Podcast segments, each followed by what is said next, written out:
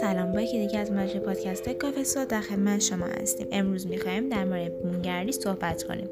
اکوتوریسم یا بومگردی در لغت معنای گردشگری در محیط زیست یا زیستگاه است. در واقع اکوتوریسم نوعی جهانگردی به منظور بازدید از جاذبه های طبیعی است که حفظ محیط زیست کمک می‌کند.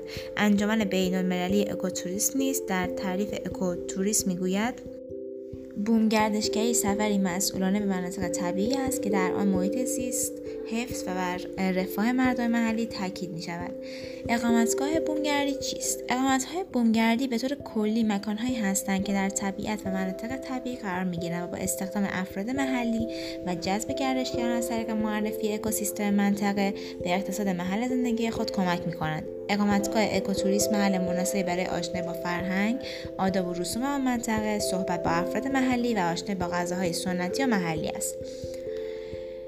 بومگردی در همه جاهای دنیا وجود دارد. در هر نقطه ای از زمین زیبایی خاص خود را دارد. آشنایی با تمامی فرهنگ و رسوم ارزشمند است. مناظر طبیعی و اکوسیستم خاص هر منطقه از جمله پوشش گیاهی نوع حیوانات بومی هر منطقه جالب توجه بوده و سالیان مردم را از سراسر دنیا مقصدهای اکوتوریسم میکشاند تا تجربیات جدیدی را کسب کند. البته شیوه معرفی و تبلیغ تاثیر زیادی در جذب گردشگران دارد و ارائه خدمات تفریحی و داشتن برنامه های متنوع می‌تواند در افزایش بازدید کنندگان من به بومگردی تاثیر مثبت بگذارد.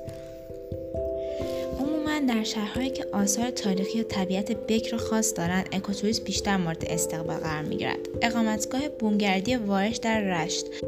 با قدمت 50 ساله یکی از های کوهستانی جنگلی شمال کشور است که افراد بسیاری را که من به اکوتوریسم هستند را جذب خود می کند. هوای متعادل، منظره دلانگیز، تجربه غذاهای اصلی شمالی از های این اقامتگاه است.